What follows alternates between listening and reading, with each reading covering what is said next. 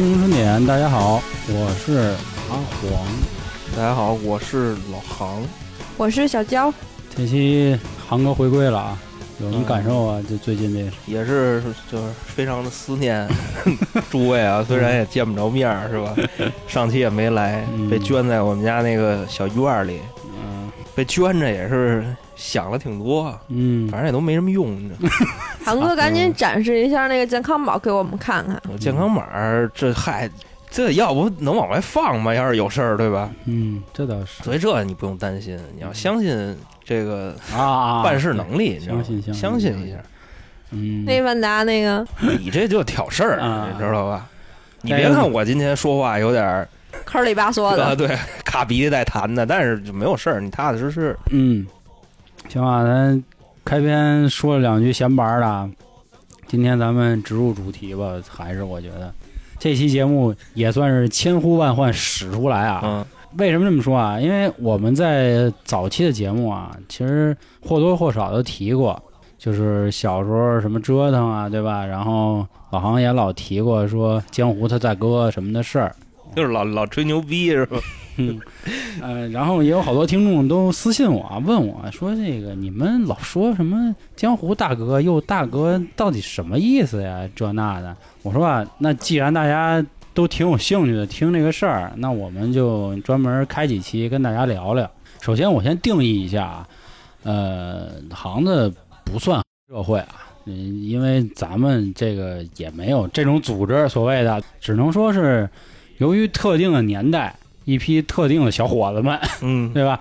这块儿简单跟大家先介绍一下啊，因为我们是属于九零后，虽然我是九零年整，行子是九二的，但是呢，那会儿啊，嗯、改革开放也算是有了一点成绩，对吧？嗯然后引进了很多香港电影儿，我相信我们这岁数人，甚至八五后吧，应该是八五后到九五。九五这一波人，绝对，我相信每一个男生都看过一个非常经典的系列电影，叫《古惑惑仔，哎你看我就知道知道我知道。嗯这《古惑仔》讲的什么，也就不用跟大家多说了，对吧？正因为这个，导致那那会儿啊，有很多一批男生，其实甚至也有很多女生，对实际上对吧？因为《古惑仔》电影里也有红星有十三嘛，妹对吧？是吧？所以呢，就这些男生呢，他们那会儿玩的这个组织吧，或者说是小团体吧，他是凌驾在所谓学校霸王的这个基础上，而并不是大家那会儿像咱们每一个上学的朋友都有这种所谓的学校霸王或者班里的小痞子，那要比这个要更高级了那么一点儿。然后呢，那会儿在北京更一直都流传一句话：“玄武的流氓怎么怎么着，这那的，对吧？”是有一个是有一个绕口令儿吧，可以这么说。而且尤其是我们宣武区，对哎，别看宣武区小啊，但是那会儿我我那会儿就老说，我说那会儿我们宣武区有一个特别重要的公交汽车叫六路，这个车现在有没有我还真不知道有有有，现在啊现在还在呢。嗯这个车啊，虽然是从六里桥开始的，六里桥它不算是宣武区，但是它的这个途经的这个路程基本上贯穿了宣武区。而且那会儿我们我们逗啊，他停的每一站都有对应的一个所谓的小团体，也小团体一定就有大哥的这种、嗯是吧？有一个头目，对，就是这种 角色身份，就很像是咱们那会儿看的日本的一个叫叫《热血街区》的这么一个一个电影的那个意思。那这提到热血街区啊，就一定还得提到一个日本电影，对吧？热血高校，也相信很多朋友都看过。我而且很多男生甭管女生都很怎么说崇尚，小栗群嗯哎，对，嗯帅哥嗯，很喜欢那种感觉，对吧？是吧？长得又帅但是这个你要是经历过咱们这边这个这个社会啊，这个你可能会大失所望，嗯，因为首先这个社会人他是不允许捯饬成那样，不能至少我们的这个战队是不允许那样的，嗯，就是不许有头发，你知道吗？啊都瓢儿，为什么我就是咱们认识这么多年啊，嗯我滚灯滚了那么多年，为什么是这样？因为这都是有要求、有标准，嗯啊不不能那样。啊，其实我那会儿跟航哥认识的，之前我们节目说过啊，其实我们俩是挺晚的了，是吧？嗯差不多在一二年才算正式认识。之前一二年之前呢，我是跟他所谓的这个社会大哥这个人，我们俩是发小，只是在他的一些组的生日会上，我才跟航哥有过这个一面之缘。而且因为那会儿啊，我比较喜欢自己的头发，大家 用现在的话说，我可能是那葬爱家族的一个其中一成员，所以就是。对，所以一直都没有进到这个这个社会的团体之中。但是这么多年一直在宣武上学，所以也是很清楚这些发展的这个算过程吧。因为只要你这样儿，其实也不太适合混。那白白净净的感觉，戳他一下就能倒。那咱们先，那咱们可以，咱先这么说啊，咱们嗯定义一下，怎么着就算混？哎，可以，嗯嗯，因为那时候啊，这个事儿是从初中开始的，上小学没有这么多乱七八糟的。应该算，我觉得啊，在我的记忆里啊，应该算是从零五年，算是有这个苗头了，嗯是起来了。因为是什么呢？因为我个人觉着啊，嗯这个呃，包括像我那么大的这个孩子们，基本上九四年呢是最后最后的一批。我九二年我只是赶上一小尾巴，嗯就这种。那时候我觉得就刚一到初中啊，就一嗯一一开学啊，大家哎呦操，这混的 怎么着那也混的这那的。啊我个人就是问了他们一下啊，我说这个咱们有一个标准，我说怎么就看着就混的？嗯我说怎么着？因为那时候我在大家眼里我非常的不像，因为我就是一个非常可爱的一个小胖子，但是小小的身躯蕴蕴藏着大大的能量，我觉着。他首先是这样，就是看第一眼看过去，你得是一战士，啊，你不能说就是跟老黄似的 楼了，你啊没有战斗力不行。嗯，就是没有战斗力的，一般就是两种，你知道吗？要不就是你这大哥，大哥嗯可以没有战斗力啊，好多大哥都没有战斗力。其次，你就什么都不是，就这种没有战斗力的。然后第二呢，就是从你的穿着打扮上，你不能长毛鬣蜥，长毛鬣蜥一般就是横也不是真横。那时候最可怕的几个发型啊，要不就是秃子，要不就是那个鲨鱼飞机什么的，就那种，就是那个我砸大灰的那个发型，你知道吗？啊然后第三是你有没有校外的瓷器，嗯，就是你能不能叫来人儿，是吧？你能不能叫来人帮你，这是一个非常重要的评判标准。就是你光自己单兵作战能力强不行，你必须也得有校外的这个兄弟们，嗯，有背后的这个支持。基本上我认为的就差不多这三点。这我也同意啊。我觉得有一电影叫《老炮儿》，在上的那年呢，大家都是也非常关注啊。我觉得给我们今天定义一个，这真的可以用吴亦凡那首歌说了，都是洋炮儿是吧？啊洋炮欧记了。就小小老逼，对 其实还挺有意思啊。我觉得在航哥今天给咱们讲这段故事之前啊，我先说说我第一次怎么知道了这个事儿啊。那会儿啊，嗯，互联网刚开始起，然后也是动感地带也才出，然后大家上网呢，可使用的网站也极少。那会儿是有一个叫百度贴吧的，新浪六九是吧？就是那个大家知道非常多啊，然后可能每一个所谓那会儿宣武的社会人，他们都会去在贴吧上对自己进行一个营销。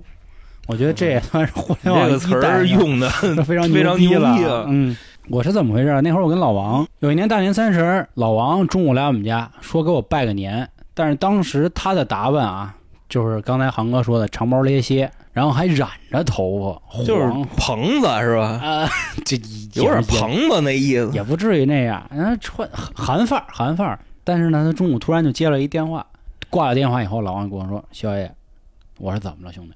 说我要先出去一会儿，但晚上我一定过来找你。”我说行。啊，他当天啊，就是叫哈韩嘛，穿的都特别肥，特别大。然后当天晚上突然有人敲门，嘎一敲门，当当当。然后我爸一开门就愣了，说这谁呀、然后就喊我，我一看，我哟操！我说这不老王吗？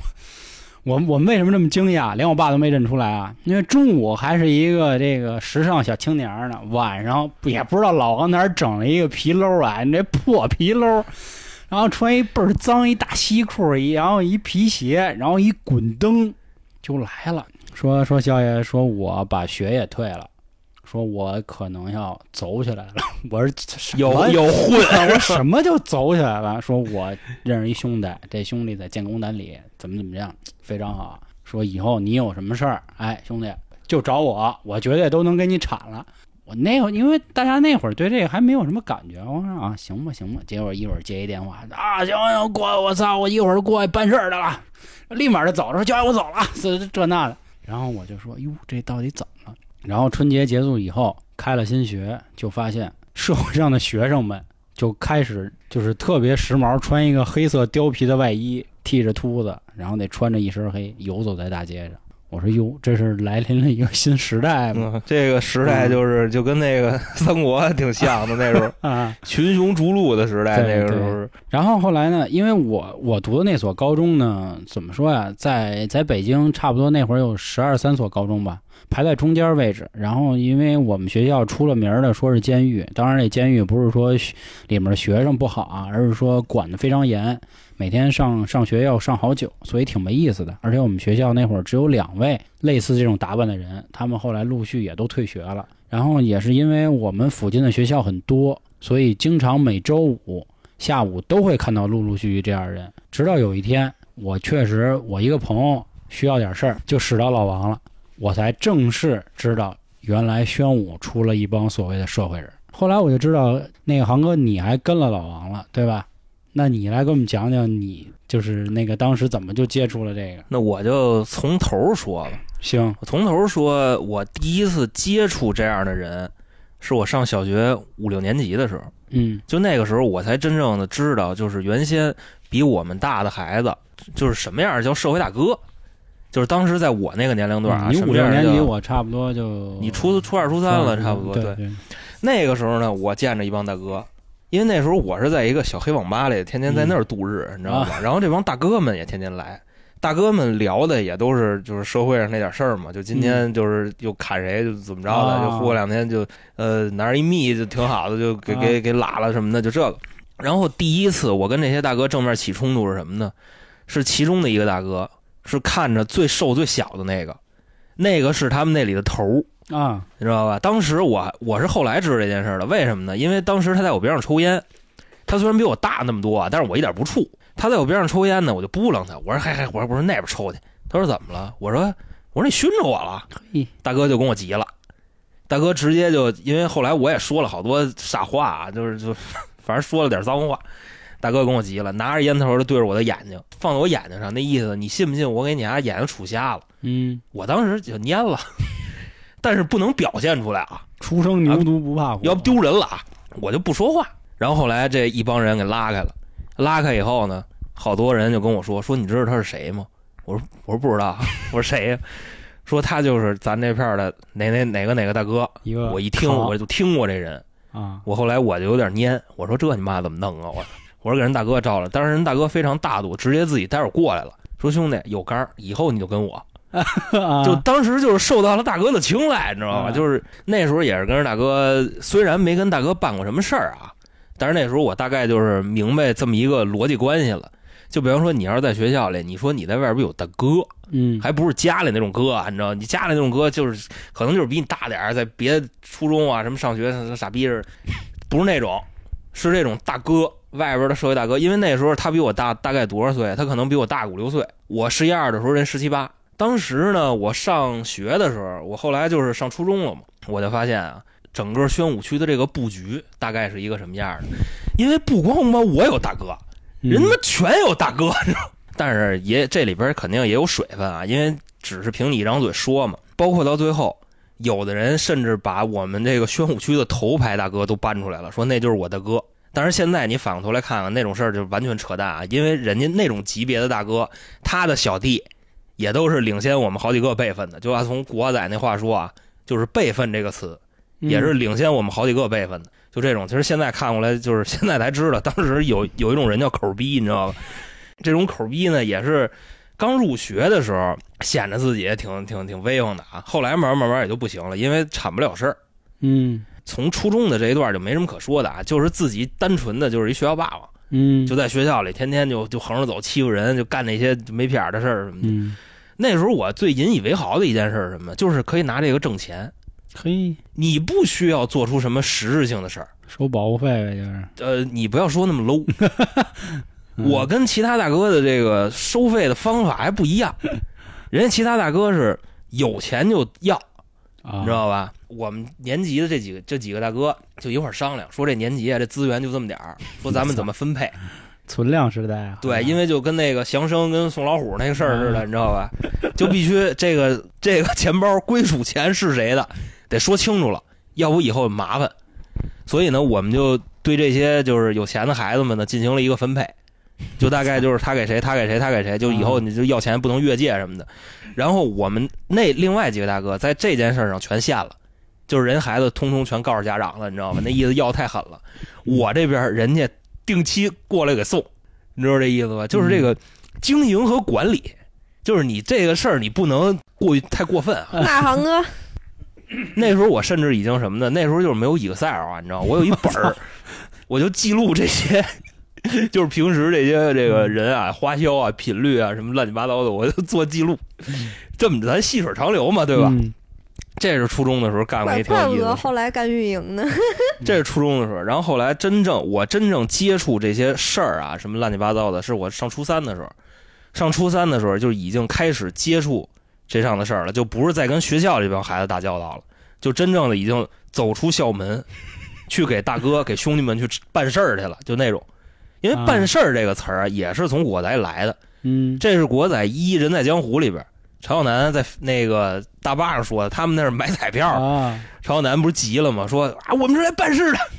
那时候学的这个“办事儿”这个词儿，而且当时就那个年代啊，什么这宣武啊哪儿啊，就北京市那九龙一凤什么乱七八糟的，就这东西，这其实都是从香港电影那儿学过来的。这个刚才老黄说了啊，就是宣武区六路公共汽车一站一个大哥嗯，确有此事。嗯，就是包括从湾子这站开始，就六路汽车，大家可以去看一下啊。他是从六里桥一路开到这个北京游乐园，但是呢，他开到这个友谊医院的时候，友谊医院那应该算一个节点了，就是从莲花池开始到友谊医院，这基本上就是每停一站，这一站都有一个负责人，都是这片儿的一个负责人。但是负责可能就是负责这个就社会上这点事儿啊，你知道吗啊？比方说看个 KTV 啊，看个台球厅啊，就这种大哥，这种大哥当时在这个宣武区也是多多如牛毛，嗯甚至更多。而且我说的只是两广路这条中轴线，你再往南，其实还有一那当时最多的就是右安门西街那边，嗯那边是最多的。你像广外这边稍微的还好点儿，还没有那么多。而且当时这个宣武区这帮大哥们也有辈分，嗯一分成三辈儿是吧？对，第一个辈分的大哥只有十个人，这十个人基本上都是精英中的精英，就是掌管着宣武区的这个资源，各种的资源。首先啊，第一个大哥，宣武的这个龙头，嗯全北京的孩子当时应该说这大哥姓刘，嗯就叫什么咱就咱就就没法说了。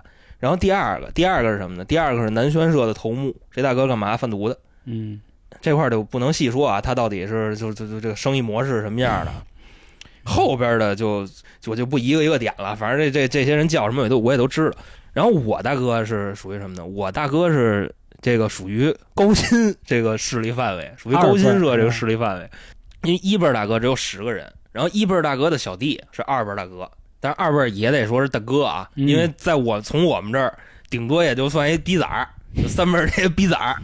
啊，那其实我我记得那会儿我也看过贴吧啊，但一辈儿差不多十个，二辈儿好像也大概也就只有二三十个人，我记着那会儿呃有名儿的是二三十个，啊其实特别多，就是啊二辈儿大哥，有好多没在上面的，就没在贴吧上面，人可能嗯就是疏疏于这个营销工作了啊，就反正就是，就没有营销好，因为偶尔你就会发现就多了几个，又多了几个，就这样。啊。我明白，好像因为那会儿老王跟我说嘛，说其实他们社团里有很多人岁数是很大的，他们可能不屑于上这种贴吧，或者说是被我们这些学生去传播的。但是那会儿我们都知道有好多社团嘛，对吧？那那个航哥给我们介绍介绍这些社团当时就是宣武的四大社团，咱们这个排名不分先后啊，啊，我就以我就说是最顺嘴的说啊，嗯，高新、嗯。龙族、南宣、玉新啊，这四个，哎，我这块儿打断你一下，那他们西街那种，他们并没有成立社社团是吧？有一些社团的头目在西街待着，啊。他们并不是以这个社团，并不是说圈地方的，啊，就是你可能龙族的人的丰台都有，啊啊啊啊，你知道吧只是说白了，只有人家可能是真正就是这个社团开团只在宣武，啊，就比方说开团的时候，就在宣武某一个饭馆，就嗯大家一举杯，就操，今年咱们什么什么社团成立了，就就这种。啊然后呢，咱们就说啊，这个各社团的特点，嗯，首先高薪，因为我高薪的嘛，是吧？嗯？高新社什么特点？高薪社的战斗力非常勇猛，这是我所知道。因为就嗯我就是觉着，就是老王他们那帮人啊，就是战斗力都特别猛，而且高辛的这个战士多。嗯然后龙族有什么特点呢？龙族当时就是龙族小孩儿多，啊，龙族大哥小孩儿指的是就是跟我们这么大的孩子特别多，十三因为龙族四、十的五岁这种呃对，就是十四五、十六七的这种。啊为什么呢？因为当时这些社团里边，龙族的名气是最大的，因为他这个名是最中二啊，你知道吗？龙族啊，嗯这个孩子特别多，就是好多小孩都说自己是龙族的。嗯，我们学然后还有还听说了一事儿，但是我不知道这事儿真的假的。据说龙族好像有会费，嚯，就是一个月得上交五十块钱，好像是是有会费啊。就咱一听一乐啊，我也不知道他妈真的假的。反正我当时我们学校也有一个龙族的孩子，反正就跟我们的跟我们年级反正净挨揍。然后南宣社，南宣社是有非常强大的经济来源啊支撑着他们，因为刚才说了，宣武的当时二号人物，人贩毒的，啊人有钱，所以说支撑这个社团在运转。但是玉鑫我就一点都不了解，嗯，甚至说我知道这些事儿的时候，玉鑫可能已经就黄了。那其实其实我我我一直还以为，就是刚才你说牛街呀或者虎王桥他们那帮人，其实实际上他们并没有成社，对吗？只是自己当大哥了，就是或者说自己成了一霸了。其实他们没有，我觉得这个社团它完全没有必要，因为它嗯只是一个就是巨人的这么一个东西。其实他们那些大哥的实力，你说叫个百十来口的人，那其实说了说弄了也能弄来。哦，其实他们没有这个必要。因为因为我记得那会儿老王他明明是高薪的，对吧？但是他还在另一个大哥手底下是一个什么五虎上将的一个位置，对吧？跟你刚才说的牛街还有菜市口那几个地儿，那个我一开篇说的建功南里那几个地儿的人，他们有一个什么五虎上将，我记着，对吧？所以说，其其实说白了，按你的意思就是，社团可能只是为了他们所谓聚拢或者营销的一个手段，对吧，因为什么事儿呢？就比方说，当时啊，在这个里边儿，呃，怎么来营销自己呢？其实这个有是 是有一套非常完善的体系的啊。啊，是什么呢？就是首先你们一帮人要想快速出名，怎么办呢？推一个，啊，就是所有人惹的事儿全算这一人身上。嗯，这个营销的思路是非常威风的。正确，嗯所以说呢，当时快速搂起的，要不就是成立社团，就是啊这个事儿不是你个人的事儿，是这个社团的事儿；要不就是所有的事儿都是一个人的事儿。就新何连胜什么的这那啊，，对对对对对，这大概这意思。哎，那你们那时候着装啊什么的，或者就是这些要求，那怎么跟别的社做区分啊？咱们这个就细细说了啊，嗯。就是首先第一个就是首先着装必须一身黑，啊啊，你就这跟大哥跟着大哥你玩去，你不能你出去办事儿你穿身白来了，而且我跟你说出去办事儿去，嗯。千万不能穿白的，就是打的就是你那最显眼的那个，所以一定要穿的特别素，尽量不要带什么饰品。你说嗯大哥是戴金链子什么的，但是也有就打架把金链打丢了的，这有的是。操，但是大哥那金链子不是真的假的首先就是第一个就是这样，首先必须要一身黑。但是呢，你要是跟对面撞衫了，啊，对面也一身黑，对呀、这时候怎么办呢？嗯这时候就看你们的后勤部门了。在这方面，什么样的人是有优势的？首先，如果是这种二三十人的这种混战啊，如果你这二三十人互相全都认识，那就本身就是有优势的，因为对面这二三十个人可能是凑的，他可能互相不认识，但是 干着干着干乱了，你知道吗？啊所以说，为了避免这种情况，一般会怎么样呢？首先，后勤设施不完善的，直接光膀子，啊，人对面一身黑，咱这边光膀子。那万一冬天打架怎么办？冬天，冬天有别的招，啊白手套。啊，那时候戴白手套，就是那天，比方说，就是临时凑五十个人，嗯，就这弟弟那弟弟互相不认识，说待会儿就干的是，首先啊，干之前先他妈认人，跟那，哎呦，这你谁你谁你跟谁的，你跟谁的，啊。先认人，好好好，我记住了记住了，待会儿别别 砍乱了，待会儿。还有就是后来大哥们研发了一招，发白手套，啊。说戴白手套的就是自己人啊，说要不待会儿，反正有那个就是让人把装备撸下来穿自己身上的，啊。到最后有这种乌龙的事情发生。嗯，这个，然后发型只有两种发型可以选，啊，一种就是滚灯，一种就是鲨鱼，就是只有这两种。要不就是我觉得这两年我这形象被老王所束缚，你知道吗？嗯因为我秃子，我从十三岁啊，不是我从十五岁一直一直我秃到 一直我秃到二十多，我才开始慢慢开始留头发，而且我现在留头发，老王还说我呢嗯，老王都移民了，哎呀，现在还说我呢。再说啊，鞋没什么要求，但是我那时候发现他们喜欢穿那种彪马那事儿鞋，嗯，但是我不穿那个，我一般的都是也是分不同社团吧，我记着。像我记着，因为我们学校在虎王桥嘛，可能经常老看见那个那个龙族跟玉鑫他们，他们好像都必须是皮鞋、西裤跟那个貂，就是黑的跟貂皮似的貂是吗啊。因为那时候啊是怎么着？你首先穿真貂啊，那不可能。是啊，你说你跟人打架，啊你穿真貂一个两三万块钱，啊啊那时候是什么时候？零零五零六年，两三万块钱，那时候一平米三千五，啊，你弄一貂儿两三万，你还出去跟人打架，你疯了吗？那不是嗯假貂儿呢？一看就看出来，多丢人现眼啊，是吧？所以那时候真正战士们都是运动，啊。我记得老王他们好像就是就必须穿阿迪的那个啊，你说那三道那啊，裤对，子是吧？裤是吧啊，？是是是啊，有有这个，但是后来就穿乱了，你知道吗？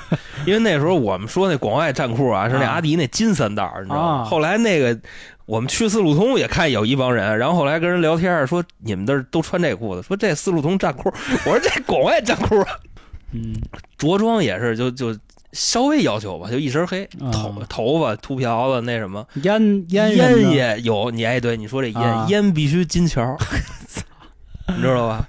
烟必须抽金条，因为首先那时候我发现啊，就是北京的这些孩子们，就是这些社会们，就说孩子有点不客气，因为我嗯他妈自己也孩子，这些社会们都抽金条。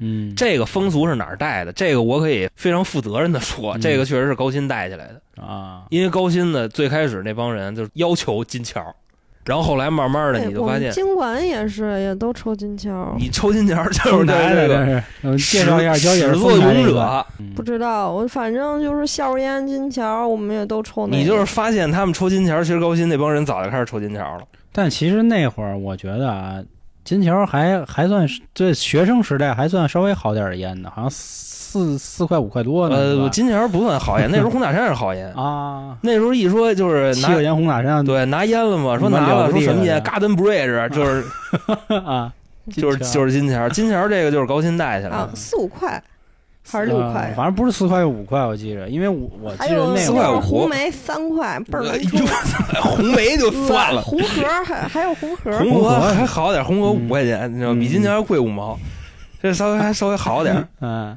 然后那时候咱光说这盘道就没什么意思啊，就是嗯我觉着听众朋友们更想听的是一些啊先跟大家实际的实战我觉得也嗯是先跟大家聊聊说这些人为什么让我们开头说的啊是区别于学校所谓的痞子，不是说这帮人是穿着校服、染个头发，可能跟跟学校老师杠两句的那种人，不是，而是确实是有模有样的，有点像陈浩南他们那批人，对对这么一拨人，而且嗯。好像那会儿就我知道的，大部分人都退学了。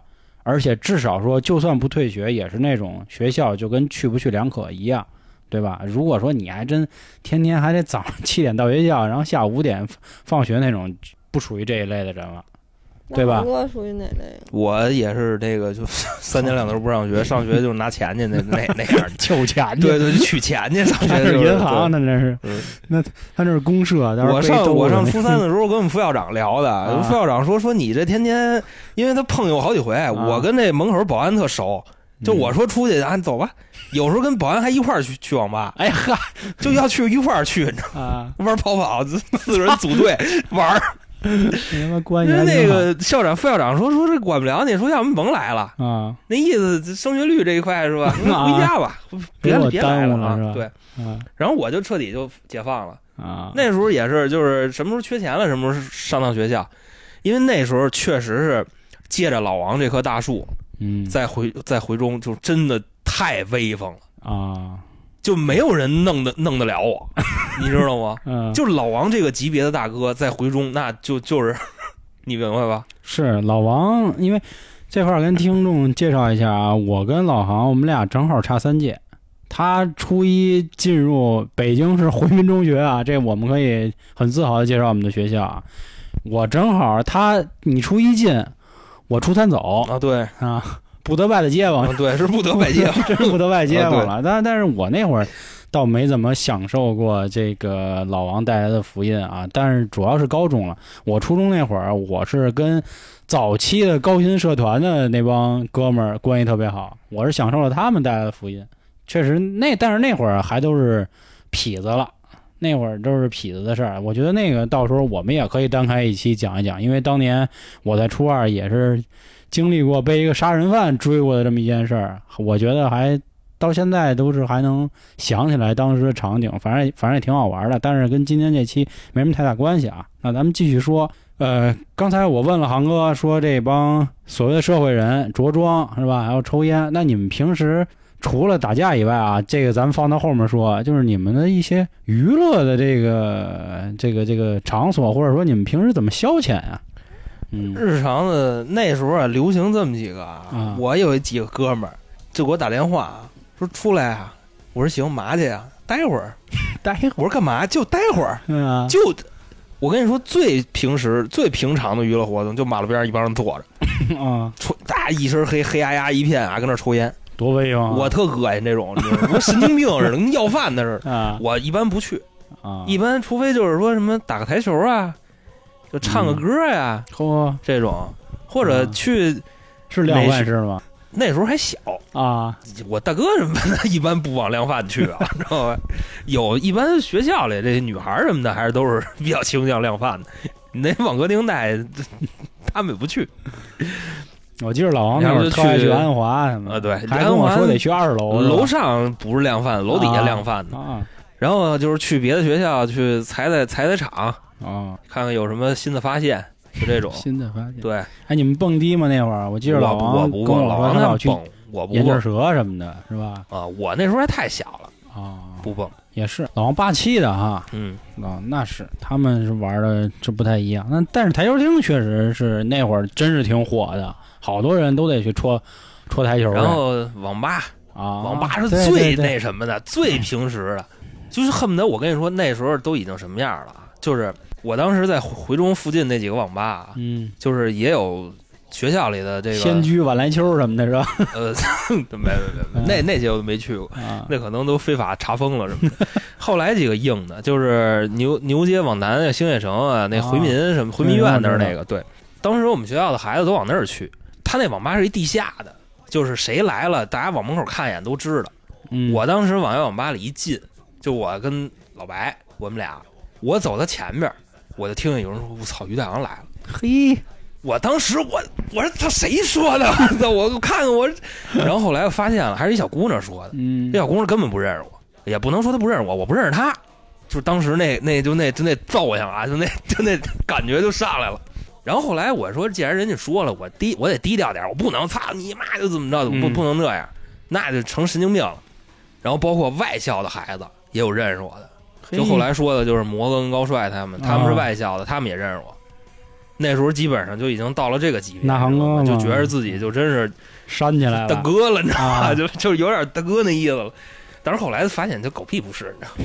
那就刚才说了这么多啊，介绍了一下大环境，然后介绍了一下这个当时玄武学的情况，是吧？各个社团的分布，然后特点什么的。我觉得马上咱们的重头戏就要来了。这块儿呢，先给大家留个扣，咱们下期好好再听一听，是吧？韩哥当年的几场经典战役，好吧？那咱们下期见啊！那就卖个关子啊，卖个关子。行